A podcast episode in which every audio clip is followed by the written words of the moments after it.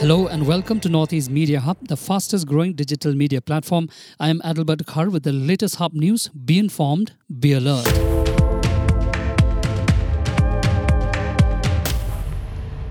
Chaos erupted outside the meeting venue between Chief Minister Conrad K. Sangma and members of civil society organizations, CSOs, and NGOs and pressure groups on Monday evening as protesters started pelting stones after being unhappy with the outcome of the meeting. Some police personnel were injured in the violence, and police had to resort to firing tear gas to disperse the crowd outside the mini secretariat in Tura, which had been gathering since early afternoon in anticipation of the meeting. Cabinet Minister Ampareen Lyngdoh on Monday said that she is aware of an allegation of improper treatment of an accident victim at the Northeastern Indira Gandhi Regional Institute of Health and Medical Science or NEIGRIHMS. Ampareen said that she will ask for a formal report from the institute's director today. She also expressed her concern over the incident and emphasized the need for a thorough investigation to ensure that such incidents do not occur in the future. Amprin added that appropriate action will be taken based on the findings of the report to ensure justice for the accident victim. Moving on, the husband of one of the two women paraded naked and molested by a group of men in Manipur, a Kargil war veteran, said he protected the country but could not save his wife from being humiliated. While addressing a press conference in Imphal, he said he had protected the country but could not save his wife from being humiliated. He raised serious questions about the role of the Manipur police, alleging that his wife and others were taken away by the mob from the police vehicle and the cops did not resist. The husband had served in the Indian Army as a subedar of the Assam regiment.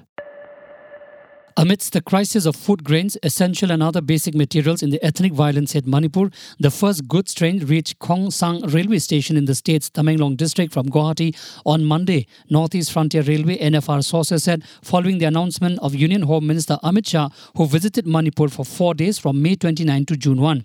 The railway authority, in association with the state's transport department on Sunday, dispatched the first goods trains carrying food grains and essential commodities to Manipur. Manipur Chief Minister N. Biren Singh other ministers and officials were present when the goods trains from Guwahati reached the Khongsang railway station. Senior Aam Aadmi Party or AAP leader Sanjay Singh was suspended from the Rajya Sabha on Monday for the remainder of the monsoon session of Parliament for repeatedly violating the directives of the chair. Rajya Sabha chairman Jagdeep Dhankhar announced Sanjay Singh's suspension after a motion proposed by Union Minister Piyush Goyal was backed by the House. AAP leader and Delhi Minister Saurabh Bharadwaj said the decision to suspend Sanjay Singh was unfortunate.